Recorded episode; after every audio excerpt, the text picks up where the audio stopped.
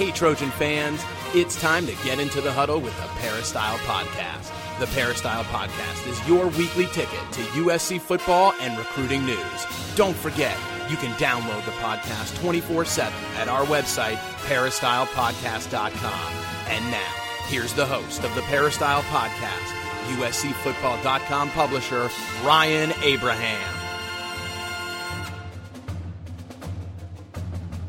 Hello, Trojan fans. Welcome to episode number 333 of the Peristyle Podcast. Today is August 18th, 2014. It's a big show and the first show.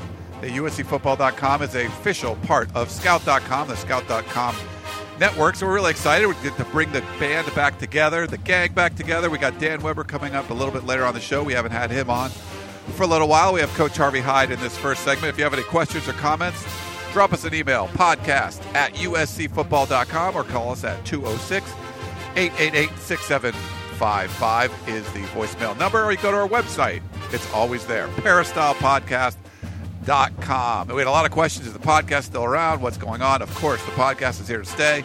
Peristylepodcast.com is its own separate page.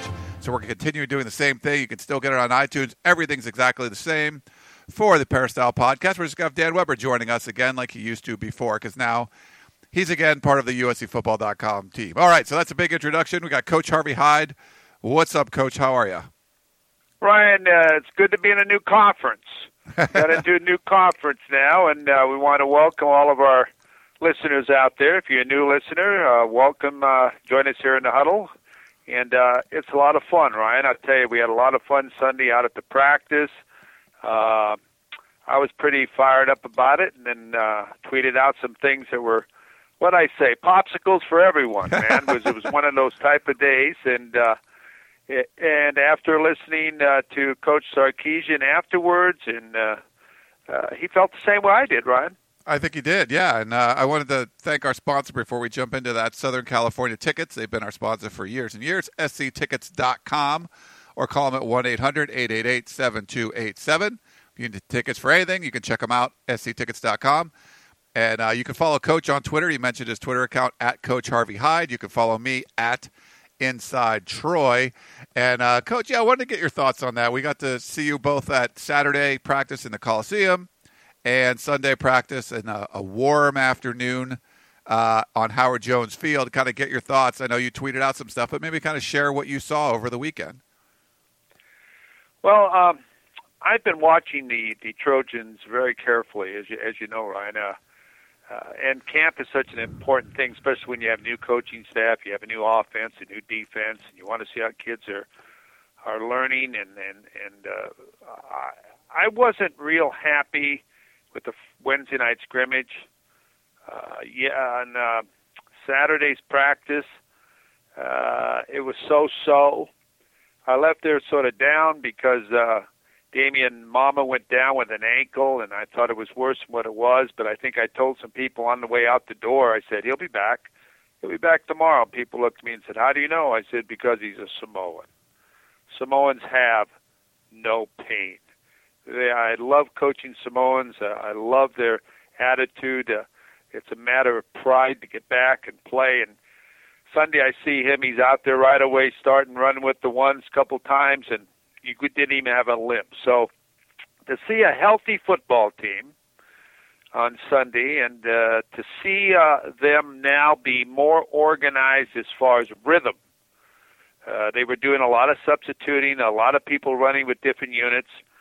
Uh, too much of a hurry emphasis, I thought, this is my feeling, only my feeling, without giving the players enough time to digest what was called.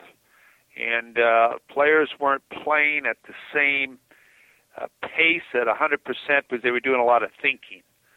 Uh, so I saw Sunday a team that was organized with as far as the pace, not panicking with, with let's get it done, let's get it done, but getting off the ball giving 100% effort offensively and defensively, seeing players return that have been injured, uh, great p- competitive practice. Well, you know, I, I thought of all the practices I've been to for the entire fall camp. It was the best practice of the year. I thought you got better. Sunday, USC got better. They got better. Some days you don't get better, but on uh, Sunday they got better. I really enjoyed watching the live scrimmage goal line from a T formation. What I mean by that, uh, quarterback under the center, not a T formation, but quarterback under the center. I love the way they break huddle quickly, uh, go uh, quickly on the goal line, and the plays are running down there in the goal line. Uh, they have what they call a short yardage offense. They're emphasizing it now. They know what they want to do with it when they need it, and I like that. And they went all out, and I think that's what you have to do to get better, offensively and defensively. So they got better. So I thought it was a great practice. In fact, I thought, uh, well, later after listening to Coach Sarkisian, uh, he thought it was a great practice too. So he had a little fun and and had a field goal kicking uh, opportunity for Heidari to kick a field goal. And if he made it, they were going to cut the final segment and send everybody in happy. And they did it. and I think that's what you got to do once in a while: reward people for when they bring you uh, their game. And the whole team brought their game today. It was great to see it. And uh, I think today the team came together. I, I think today a, a USC United uh, program emerged. A lot of new hearts on the field, same hearts uh, as far as returners coming back, but a different heartbeat. And I think it was great seeing that, and I feel real good about it. Yeah, I mean, uh, it was a really interesting weekend because you know Saturday was a little different. They were in the Coliseum, they weren't in full pads, and then Sunday, full pads again. And like you said, they cut it short. I was actually doing a radio interview, coach, and uh, I didn't even hear the horns, but, but I knew they were going to do this uh, field goal kicking thing, and I went out to do the radio interview, and I come back, and everyone's like leaving. I was like, "What happened?" And they they cut practice off early, so I think they needed that. Um, but he, you know, Steve Sarkisian talked a lot about this being kind of the dog days of fall camp and guys are fatigued mentally and physically. So getting a little treat like that, and then some of the guys actually jumping off the the high board into the pool, um, the high dive thing into the pool, I think that kind of helped too. But cutting practice short, doing that every once in a while, heading into to Monday, you know, which is two a day day today on Monday, and then they have a scrimmage this evening, coach. Uh, you know, on Monday, but so it's it's really interesting to kind of see the way this team has progressed. But I agree with you; it looks like they have got better. I think they've become a football team now. They believe in each other. They're starting to believe in what they're running offensively and defensively. It's great to see a a recruit or a new player, a rookie as we sometimes call them, getting coached up by veterans, grabbing them, telling them this, do this, do that. It's great to see that. And and and Ryan, I'm gonna make this statement, and and I know uh, a lot of people. Uh, uh, don't feel like I do or do feel like I do. I don't know. Maybe the writers do. Maybe the coaches do. I don't know. This is my statement. The new uh, class that have just come into school, uh, the freshman kids, and of course Palin, the junior college transfer, to me is one of the best classes I've seen over the last three or four years. Now I'm not ranking it with any Pete Carroll's classes because I'm not getting back to that era. But over the last several years, this class, there is not what you call, I hate to say this, there is not what you sometimes call someone that shouldn't be out there, that they were mis- misevaluated. This group that came in now that are out there are players. They can all play, they can all contribute, they can all play young. Not that you want them to all play young, but don't be afraid to play these kids young. They're athletic, they're, they're, they're maturing, the offensive line knows they have to play. They're a bunch of young guys, and they're pushing the veterans who who know that if they don't come back and they don't play, they're not going to play. So uh, I think this is a great recruiting class, and uh, I think this class is going to go a long ways.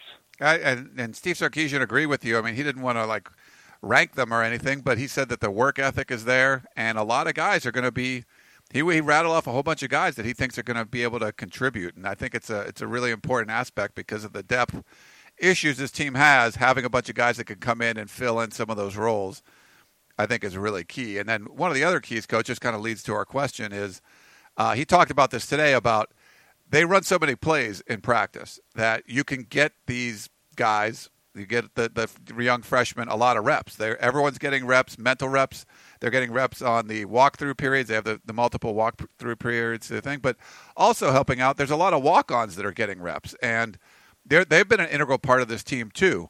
And I wanted to the, the question from John in Oakland. I wanted it's a little long, but I wanted to read it for you, Coach, and talk about the walk-ons here because they are they are playing a really important role for this team. Not just guys that are going to contribute, but just on the practice field. But uh, John says, I really enjoy the podcast, having just discovered them late last year. Well, thanks for that, John. Questions on the walk on program. How does it compare to the way other Pac 12 schools run their programs? It looks like there's 37 walk ons out of 109 players on the roster, or about one third of the team. I never thought USC would have much success with walk ons, given the high cost of attendance. Why pay, attendance? Why pay thousands of dollars to walk on at a private USC when you could do the same for a lot less at a public school? However, it seems that uh, this view has changed over the years, and it looks like most USC walk ons are real football players with solid resumes outside of USC and interested in helping the team win. I know one. I know that walk-ons can now eat the same as scholarship players. Uh, how are they treated in the other areas like the weight room, training staff, uh, and all that? And also, how integrated are the walk-ons into practices and game planning by the coaches? So a lot of stuff there, uh, coach. But maybe talk about the walk-on program a little bit. Well, first of all, uh, it was very important for USC when the scholarship limits are down to to have quality walk-on players. And, and let me explain something to you. You just don't walk on. A lot of people think anyone comes out for football at USC or any university.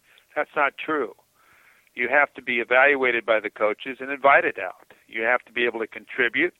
Uh, some people come out there and they get killed. You, and they can't contribute and they take a turn and, and it's not what you're doing. You're trying to get better uh, I had a chance to to meet a to a parent today of a walk on Christian Tober at practice today. And here's a kid. It's all Orange County. All uh, their team went to the uh, Big Five championship uh, at San Clemente High School, number 28. I mean, this is a quality player, a football player. That's a walk-on. That's contributing.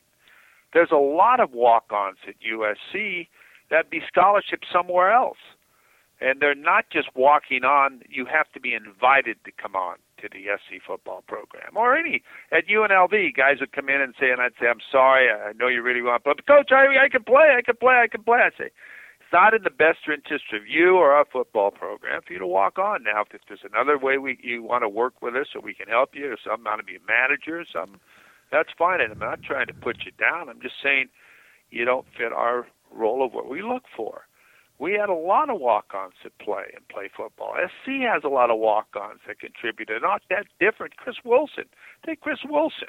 He's gonna play in the NFL someday. You you think I'm kidding when I say that? He's six five, two hundred and sixty pounds. He's getting better every day. He's gonna be another Cromwell or uh, Cameron. Excuse me. Uh, this kid is getting better every single day. That transfer from Wake Forest. It was a quarterback.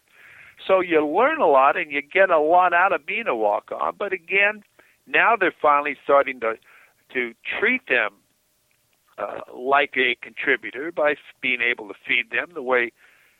Don't worry, they ate anyway. They found a way. The players find a way to feed walk-ons, okay, because they're their teammates. They would rather give them half their dinner than to have a walk-on player who's contributing not eat. I'm just telling you that. That's what you call teammates and families. And not only that, they go to families' homes and eat with their families and barbecue and so on. Why? Because they're part of the football team. And you got to remember that you're all one. You know, one guy makes a big play, you've all made that big play. You all win, you all lose. You all cry, you all pray. You all do everything together. So walk on is a very, very important part of a football program. And you just don't go out and walk on. You be you're invited to go out, and you're expected to do every single thing that a scholarship athlete is expected to do. You go to school, you go to study hall, uh, you do the things that are necessary that you represent the team and the and the university in a special manner. Your football, uh, you're part of a chain, and you're only as as strong as your weakest link. And these guys are all together, going the same way, and uh, I tell you, it's great. Uh, like the parents I met today, they drive up from San Clemente. They're watching Kristen practice. Uh, I enjoyed meeting them. Uh, you can't tell the difference whether that kid's a walk-on or a scholarship athlete. In fact, if I took a lot of people out there that didn't know the roster of USC, I'd say who's scholarship, who's scholarship, and who's not scholarship out here. it'd be difficult to tell because of the effort that these kids give. 100% doesn't make any difference.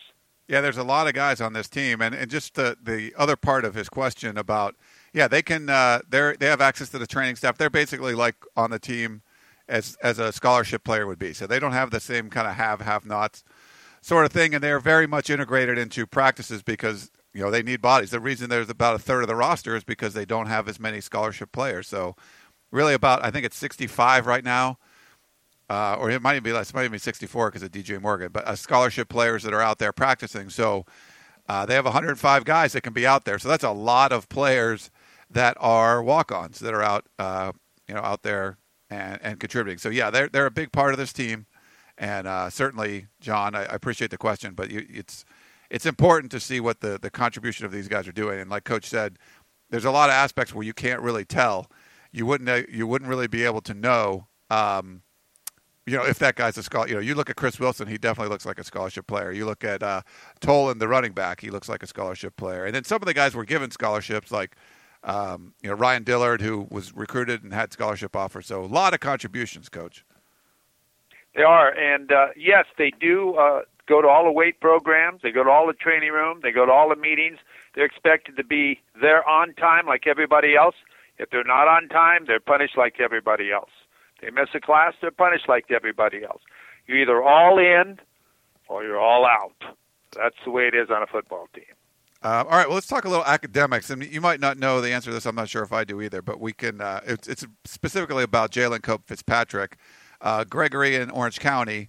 He said you discussed the uh, student athlete classroom accountability on the podcast a couple months ago.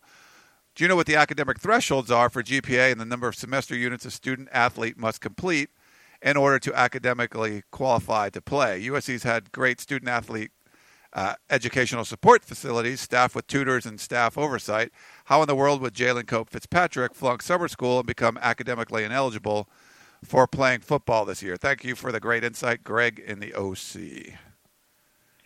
Well, there's probably a lot of people asking that question. Uh, you know, you have a staff with, I think there's somewhere like 19 or 20 athletic advisors and they work very, very hard, and they work very, very closely with the athletes at USC.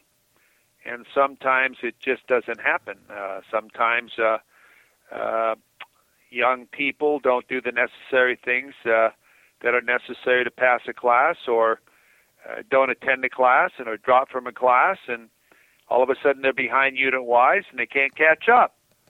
Uh, when I was coaching, you had to pass 24 units a year uh, to be eligible, and you could use summer school. Uh, now, and also when they became a junior, you had to take uh, classes towards a degree. You had to be work in progress, so you are going towards graduation. You had to take upper division classes, not just any class.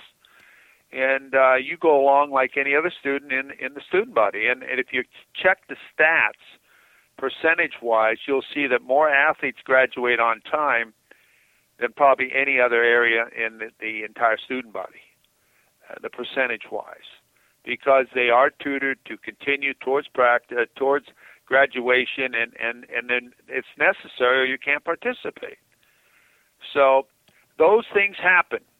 You have players that don't get it done, and I tell you, it hurts him more than it probably hurts anybody else, but it hurts the team.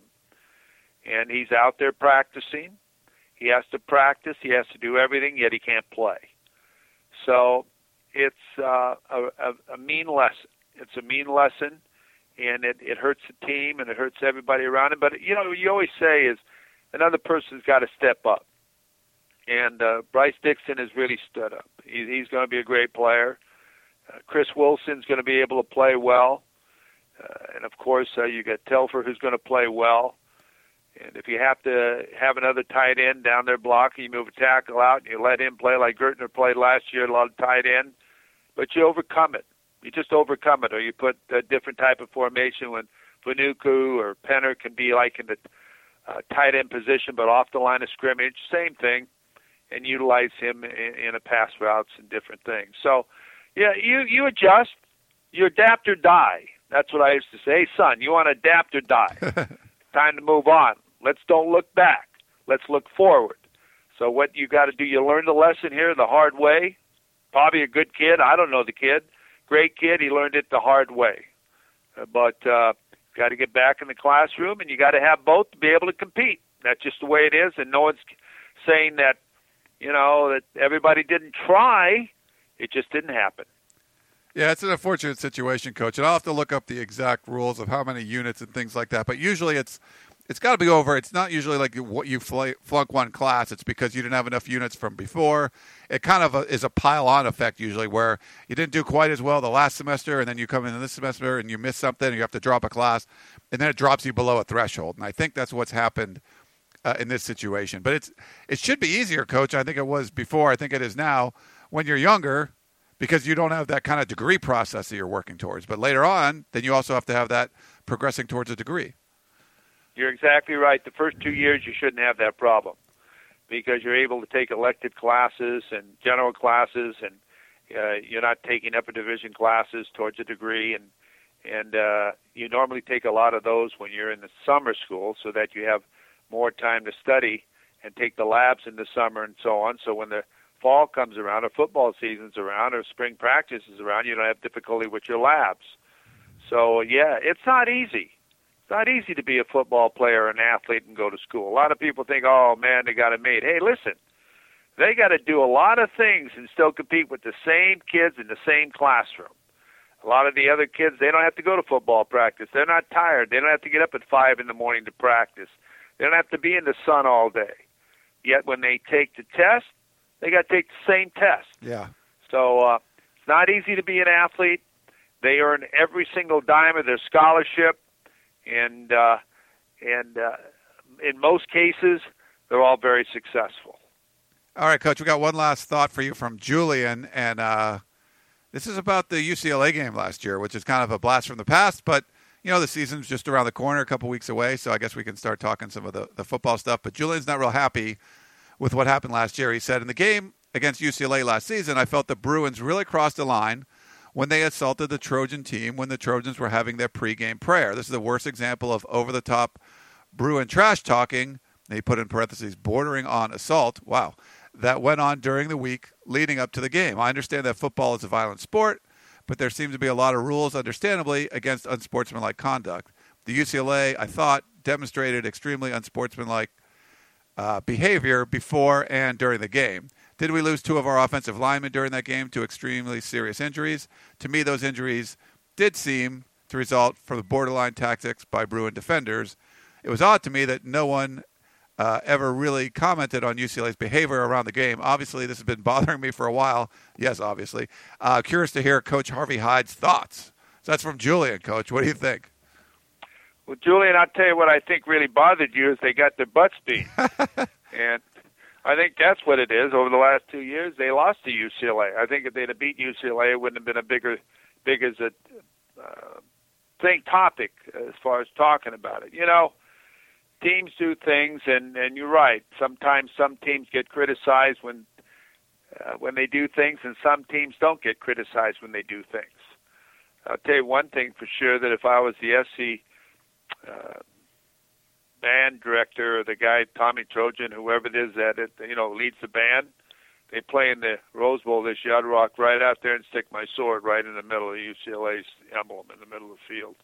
Remember they didn't let them do that two years ago? Right. Had a big to do on that. Well, you know, big deal. I'd make sure. In fact, I get in there early and stick it in there in the in the middle of the night or something. So make sure they got up in the morning and they saw that when they went on the field. But uh, little things like that, uh, you know, those are those are things not to worry about. Uh, we we we have all those type of problems all the time, and and locker rooms, and before you come on the field, people going back and forth when you come out the same tunnel, when you get off the bus, and when our lockers are, are next to each other's locker rooms, and some of the old locker rooms we used to have guys pounding on the wall and chanting, "It's, it's time to get your butts kicked. It's time to get your butts kicked." I mean, the whole team, you know, pounding on the walls and saying that as it comes through to your locker room. There's a lot of things that kids do, but you know, a, a lot of it, uh, uh, you know, you, you, they're kids getting ready to play, and you know, a coach tries to be responsible as much as they can. Uh, Jim Mora is an ethical guy and he's a great football coach. I'm gonna give him credit. He really is. In fact, when Jim Mora got the job at UCLA, I told everybody they got a football coach at UCLA now, and it's not going to be a one football city. And and he's certainly done that. He's done a great job over there. Let's give him credit. And I think it's going to make USC better. And I think that when you have great football programs, other teams get better because they have to compete. Let's give the Pac 12 credit. The only reason the Pac 12 is as good as it is right now is because it's the Pete Carroll era. They had to compete or they weren't going to be able to play in the Pac 12 anymore. Pete Carroll was owned. He owned the Pac 12. And people knew that.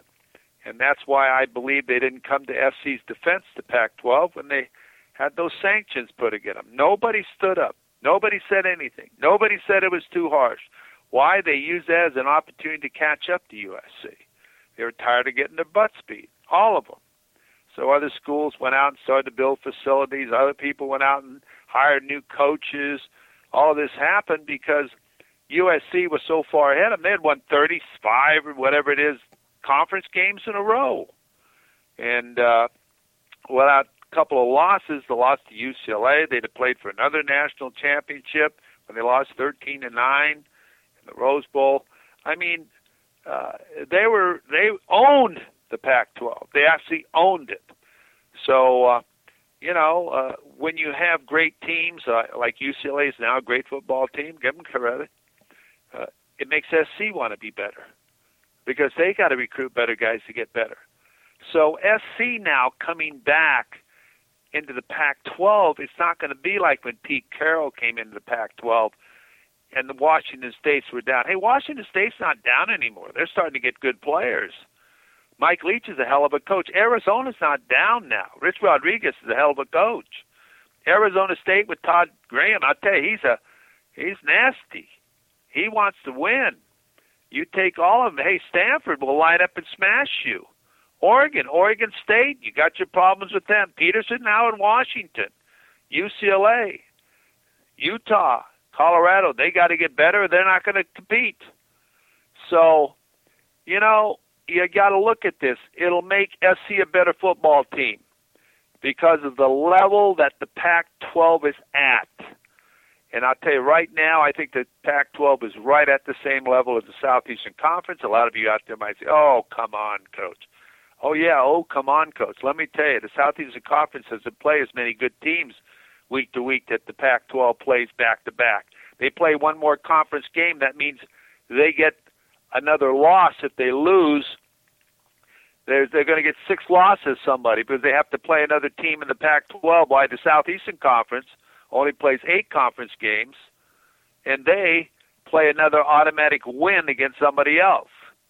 So there's a lot of things here that people overlook and see, and I think I, I just wish they were on their the Pac-12 network was was stronger as far as on DirecTV and some of the other things that are going on to give the Pac-12 the necessary exposure that it should have. But I'm to tell you, the Pac-12 can line up and play. In the bowl games last year, they lost two games, I think. One of them, Arizona State, should have never lost. They ended up getting beat in the Holiday Bowl to Texas Tech. But all the other teams, except for Stanford in the Rose Bowl, won and dominated. So if Stanford would have won in the Rose Bowl, you know what that play came down to. And if Texas, if uh, if uh, Arizona State would have beat Texas Tech, they'd have won every bowl game. Not bad when you think about the Pac-12. Not too bad, Coach. All right, well, we're back. The podcast well, the podcast never went away, but we have Coach Harvey Hyde joined up with Dan Weber again for the first time in several weeks. So it's good stuff. We appreciate you coming on, Coach, and we're excited to talk to uh, Dan Weber coming up in the next segment. Hey, Ryan, I'm always excited to be around you guys and uh, all of the parents that are out there at practice and, and the kids that are working so hard. And this is a tough time of the year as far as getting ready for the season, but – this is when you have those little nicks, and you know it's common. Really, yeah. everybody talks about injuries. It's common. Everybody has injuries at this time. It's not just USC. You got bruised arms. You got bad legs. You can't. You haven't been able to sleep good. It's hot. You know, you you haven't seen your girlfriend. You're living in the dorm. You know, there's a lot of things that you have to sacrifice to be a football player, And this is what brings the team together to make you be able to go out on Saturday and perform and care about what you do. All right, Coach. Great stuff. We appreciate it as always. Thanks again, and we'll uh, talk to you next week. All right, buddy. Thank you. All right, and everyone else back in a minute talking to Dan Weber.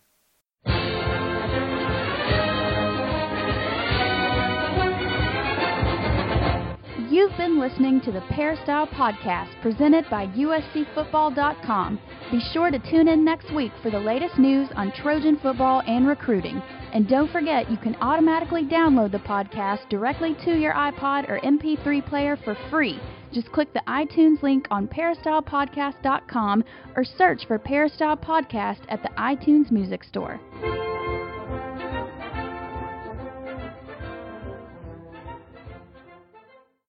We're back here on the Peristyle podcast. We got Dan Weber again, reunited, and it feels so good. What's up, Dan? Welcome back That's to right. the Peristyle oh, podcast. Yeah, it's been a been a couple of months. Yeah. Well, you excited? You back on the podcast? Oh yeah. I mean, I do have uh, you know you run into people you absolutely have never seen before who say, you know, man, I love hearing you on the podcast, or you're going back on the podcast, right? I mean, it's just uh, it it constant it always surprises me. I'm just and uh, people, I guess uh, they really feel a personal connection with the podcast, and uh, that's pretty neat. It is pretty neat, and we appreciate that. We, we've been running it over six years now, and 333rd episode. I think are we three? Is that right? Am I hopefully I'm right on that? Uh, we are, yeah, 300. And, that's crazy how many episodes Yeah. we've had. 333 episodes of the Peristyle podcast. So pretty special um, that it's been going on this long, and we do appreciate that. And we, you know, we missed you for a couple months there. Um, but we want to talk a little Trojan football again. That's what we do. That's why we we have you on here. We had a bunch of questions, and uh, I guess the best way you can just kind of jump in, Dan. Tarek had an interesting one. He wants to know who do you see as USC's starting three wide receivers? I know that Nelson Agholor is penciled in, but it sounds like Juju Smith, Ajene Harris, George Farmer are all playing well, or playing as well as anybody. What do you think?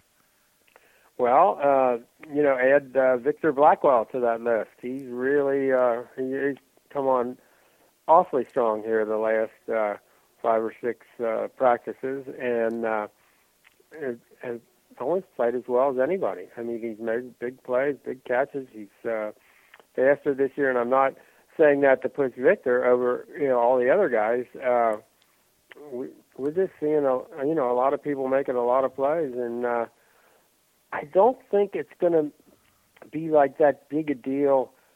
Uh, other than Nelson, you know, who are the starting guys? I mean, I think they're going to put him in there in all kinds of combinations. I mean, we saw today, for example, with um, uh, or Sunday, excuse me, um, uh, and they're going tonight. And it'll be interesting to see what happens uh, in the scrimmage.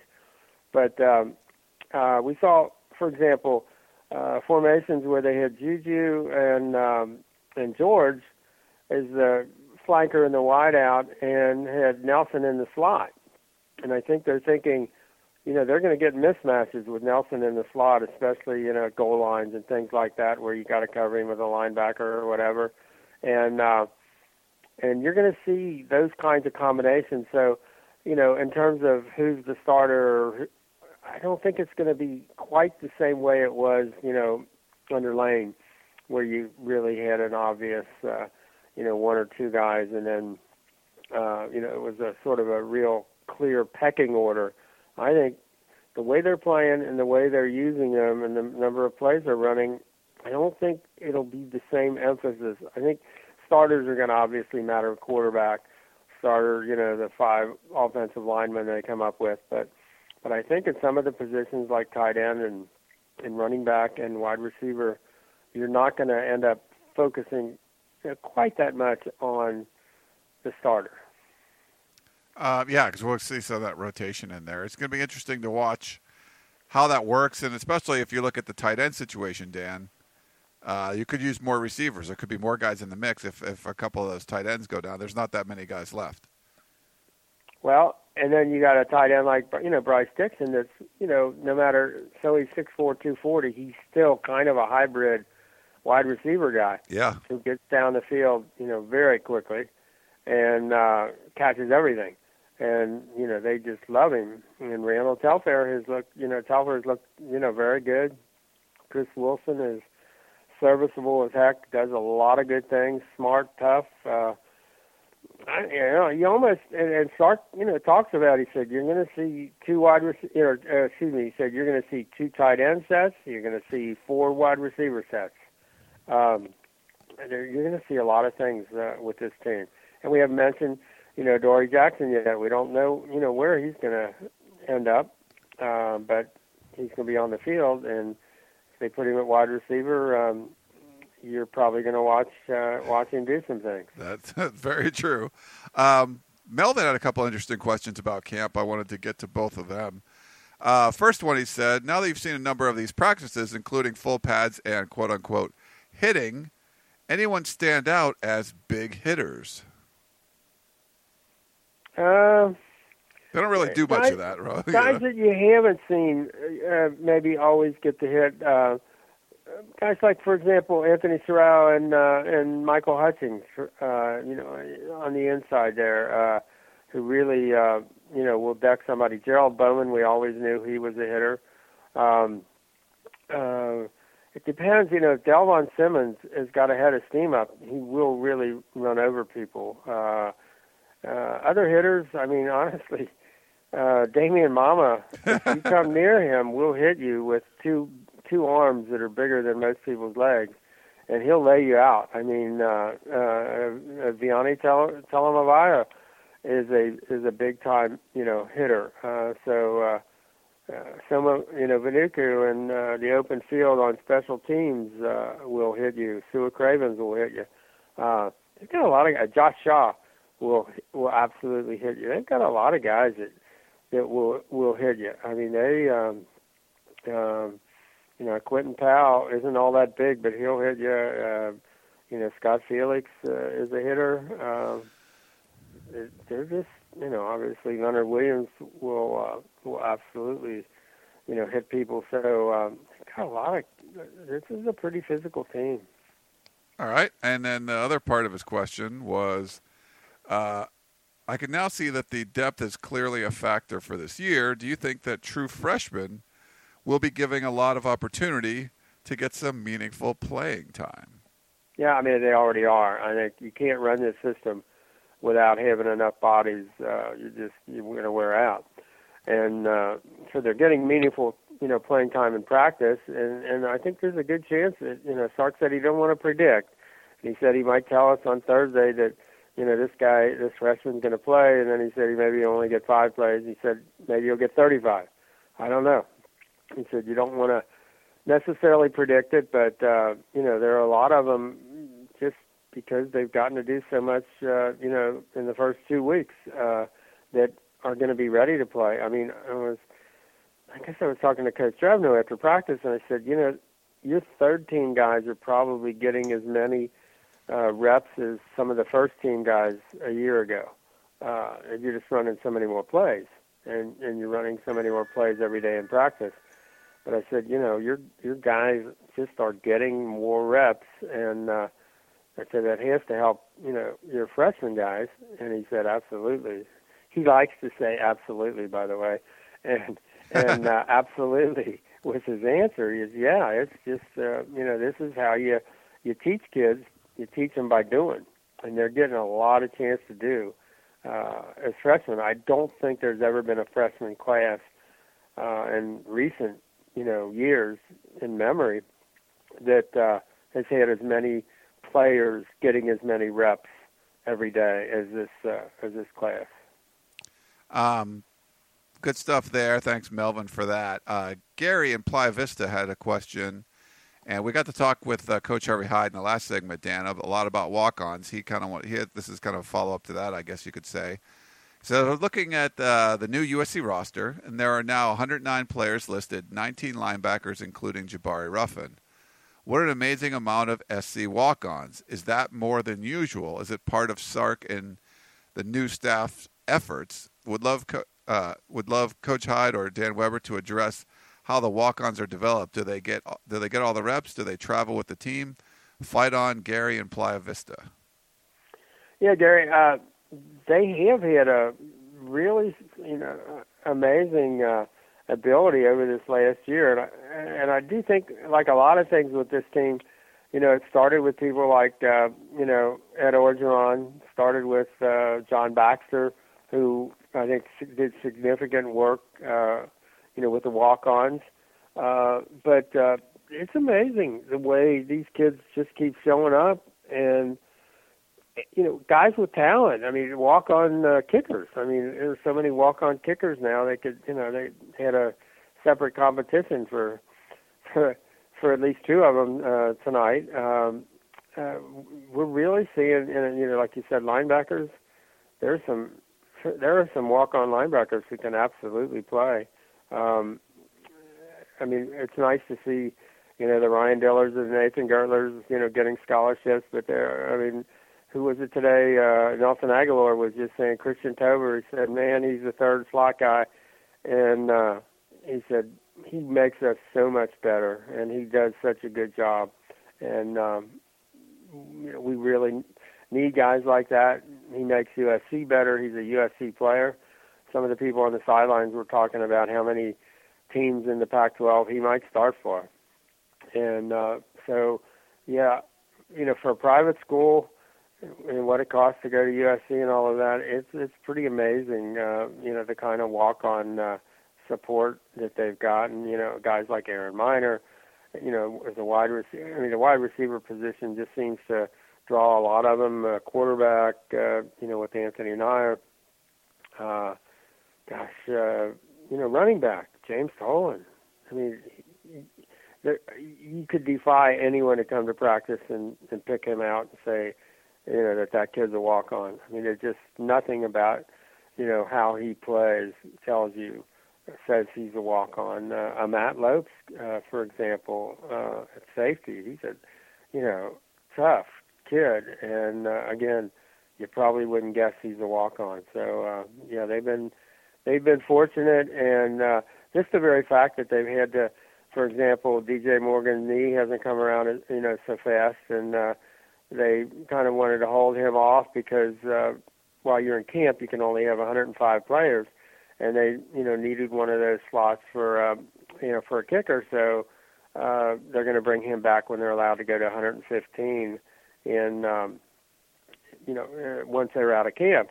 But uh, you know, you might not have thought, you know, for a team with uh, 65, basically, I think maybe down to 64 healthy originally recruited scholarship players, and yet um, you know here they are, you know, kind of m- moving the roster around to make sure they're not over 105 during camp. So that extra 40 are are walk-ons. Yeah, it's a it's an amazing. Just looking at the stats of these guys, there's there's a lot of guys that are expected to play, a lot of freshmen expected to play, and I think a lot of walk-ons that are expected to make contributions. Not you know maybe not as much on the field. There'll be some, but you're really practicing. You try to get all three units going through there. It has to include walk-ons. Well, especially with with the up tempo, uh, uh, you know, running as many plays as they do and running three full teams. Couldn't do it without the walk-ons. You absolutely could not do it. So uh, they're more critical, you know, this year I think than than they've ever been, uh, and uh, they make it possible to play the way they're playing. It really matters it's a yeah, it's a big deal. So I mean, at USC's the numbers aren't there. You need something, and this is definitely an avenue that Steve Sarkisian has been able to use and um, finding some really guys that you don't think are walk-ons. They look like scholarship guys. They kind of need them out there.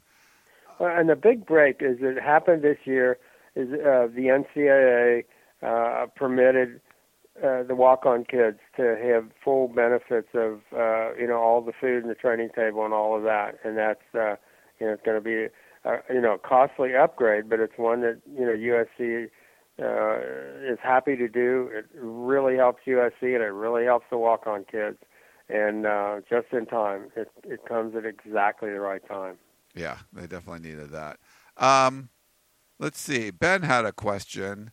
He's like Steve Sarkisian talked big at media day about his injury success at, at University of Washington, and I think he's what he's referring to is they only lost one player for the season at Washington. Last year, USC lost 19 players for the season, if I if I got that correct. Uh, he said, but I'm still waiting to hear which of the Stanford slash San Francisco 49er conditioning methods have been adapted by USC and why USC doesn't use the GPS monitoring system monitoring system that is in place at Florida State and was recently adapted by Alabama. What exactly is the approach and how does it compare to Stanford and Florida State? That's from Ben. Yeah, I don't think they're going to uh, you know quite that elaborate uh, you know a system. I think the emphasis, and I do think uh, to correct the number, and we've all used the number.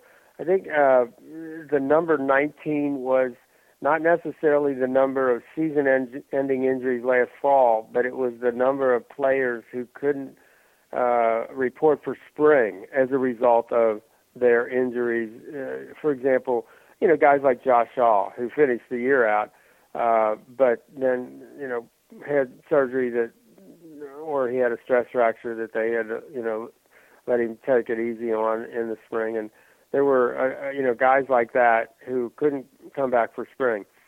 I don't think they're going, you know, they're not going to quite as elaborate, uh, you know, a situation as Stanford or, or Florida State with the GPS thing.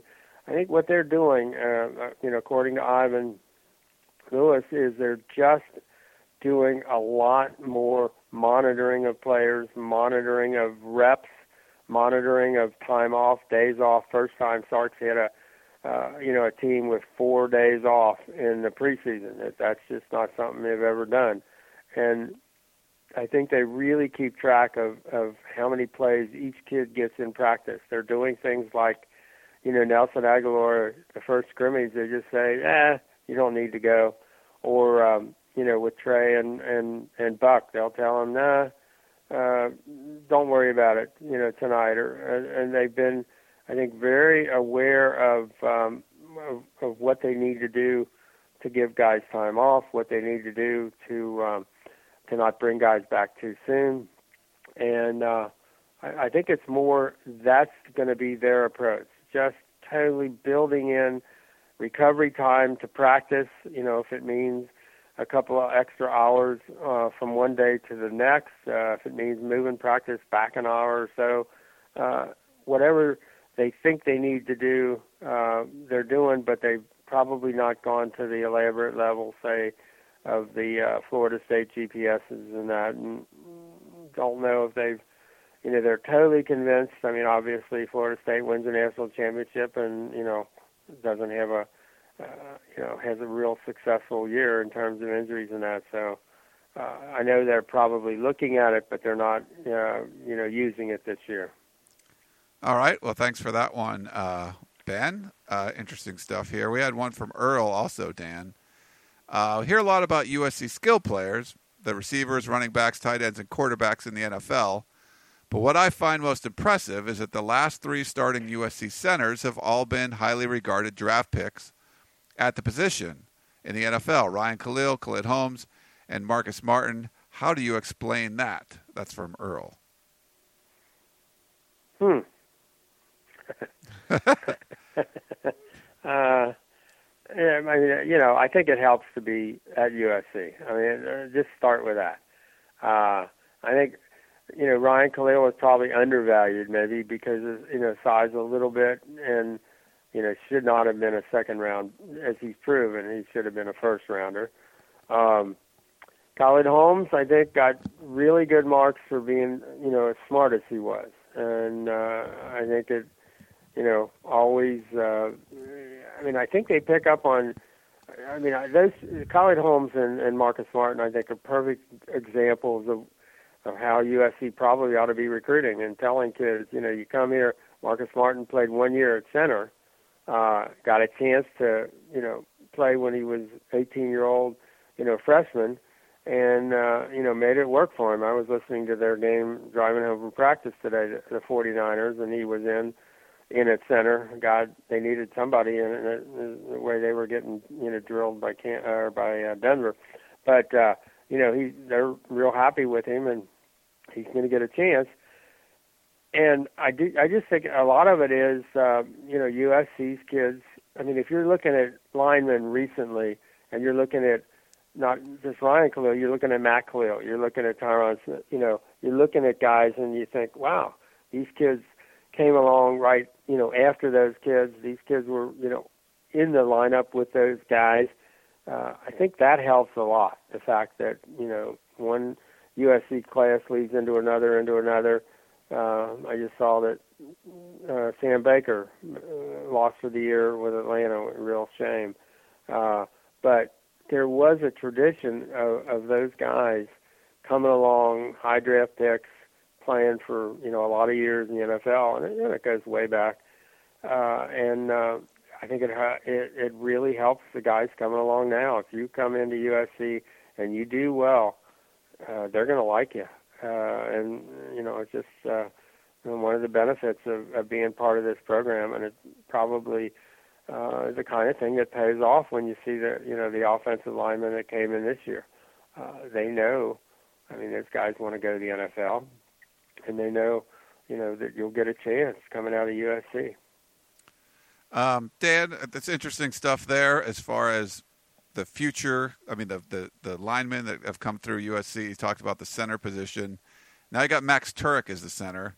Um, what have you seen from him and, and some of the guys that have played around him so far on the offensive line? I think that's one spot where a lot of you know a lot of media people would agree that's that's probably one of the problem areas on this team or potential problem areas or at least one with a lot of question marks. What do you think about Tuerk and, and the rest of the guys going forward? Well, you talk about high draft picks. He's already listed as the number two, uh, you know, center uh, next year.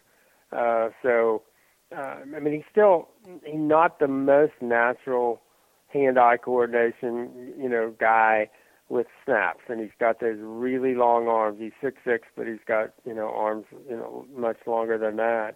And um, you know, today even when they you know get under center a couple of times. They're just and there's always been that issue with him as to you know, putting the ball back so far because of those you know long long arms. His uh, shotgun snapping has really really improved, but man, when you talk to the coaches, they love his leadership. They love his work ethic. They love his attitude. The players all look up to him. I mean, he is a you know, he's a warrior. He's a you know he's a guy that they're going to have to hang their hat on because you know guys on both sides of him, Toa Lobendahn and Khaliel Rodgers, a true freshman and a redshirt freshman, and uh, so uh, Max is really the anchor there. Uh, but they give Max and I was talking to Coach Drevno about that today. Max and uh, Chad Wheeler all the credit in the world for um, uh, you know stabilizing an offensive line uh, without Aundrey Walker uh, really able to step up, you're basically looking at you know an offensive line with two guys back, and uh, they really credit those two, and and Max is is really has really been the leader, and uh, you know all the all the kids look up to him. So uh, you know I'm you know very uh, you know encouraged about how he's playing, and you know where he can go with this team. I I think uh, you know he's. Uh, he's a. I mean, we were just uh, talking about with Gerard uh, about Tanner Troy, and uh, I was thinking, uh, you know, when you go into the you know the top ten guys coming out of camp, you know, you can't not uh, look at Max Tuerk as as one of the you know top guys that that just has to be you know in that group of uh, you know the featured guys that USC really needs to have uh, have that kind of year. Yeah, it's hard to disagree with that. I, I got to come up with my ten of Troy list too. So I'll make sure not to leave Max off like off of there, Dan. Key spot. I mean, I don't. I mean, what do you think though that the offensive line has kind of answered some of those questions, or is it still? I think it has. I mean, I you know, I asked uh, Coach Drevno again. I said, you know, you've been together. Uh, talking to, I guess first Chad Wheeler. I said, you guys been together the entire camp, and he said, we've been together all spring. And I said, yeah, I guess that, that's right. I mean, it's the same five guys have pretty much answered the bell all through spring, through the summer, on their own, and then uh, and then you know the entire camp. So that's pretty good. That's something you know we haven't seen uh, maybe uh, you know, quite quite so much. And they're out there every day, and they're you know busting their tails. And I, you know, I talked to Drevno and said, it looks like they.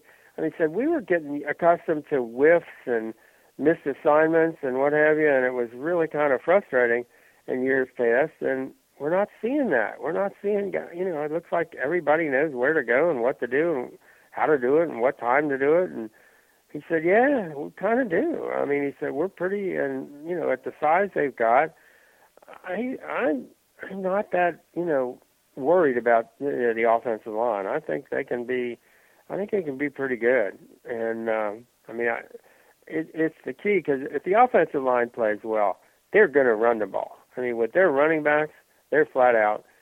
If the offensive line executes, uh, I do love the you know the wider splits, love the tempo, love the shotgun. All those things I think help. But if the offensive line executes, they are going to then be able to throw play action because they're going to force you to come up uh, and and defend the run. They're just you can't not come up and defend the run.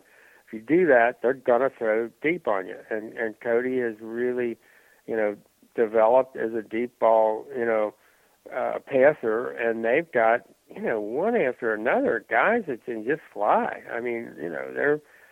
I mean, you know, you got George and George Farmer and uh, Juju Smith to go with Nelson, and uh, and we're seeing more speed out of you know Victor Blackwell. We're seeing speed out of uh, Jenny Harris. I mean, we're seeing guys that you know that are going to fly down the field, and uh, it's very difficult if you you know you're in the secondary, and you have to honor the run. If you have to feel like you got to help when Buck, uh, you know, when they do that read and fake with Buck, or when they or with Trey, or with Justin Davis, and then um, here comes somebody running by you.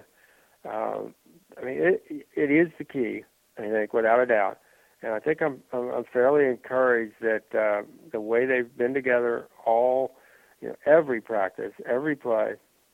Uh, I'm pretty encouraged that you know they can get the job done. That this is going to be a pretty athletic and and big, rangy guys. That I mean, it's hard to see over those guys.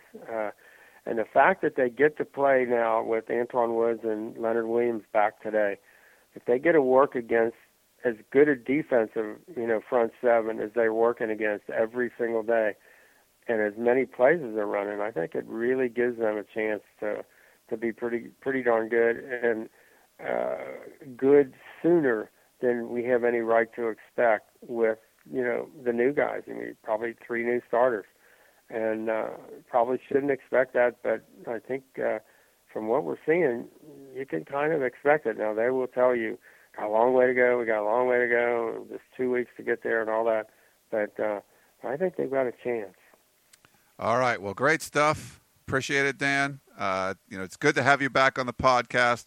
We love talking USC football with you, and hopefully everyone else enjoyed it as well. It's been a couple months, but now you're back, and uh, we'll keep them going throughout the rest of fall camp and of the season and, and for the foreseeable future. So thanks, Dan. Oh, I'm glad to be here, and it, it cannot come soon enough. Though we're all at the point, players, and uh, I'm sure you and me are at that point where you really would like to see them start playing games now. Yeah. You know, it's like, okay, we're there. we're there. Let's go. Come on, line them up. And, and so you got that one extra kind of extra week, and then you get into game week.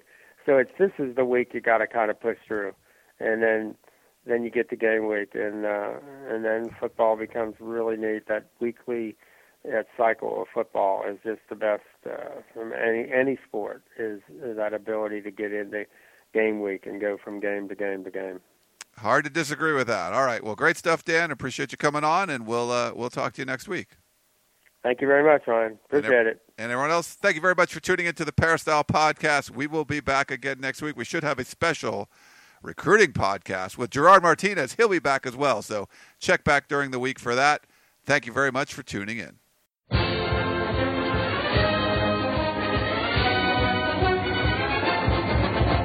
You've been listening to the Peristyle Podcast presented by USCFootball.com. Be sure to tune in next week for the latest news on Trojan football and recruiting. And don't forget, you can automatically download the podcast directly to your iPod or MP3 player for free. Just click the iTunes link on peristylepodcast.com or search for Peristyle Podcast at the iTunes Music Store.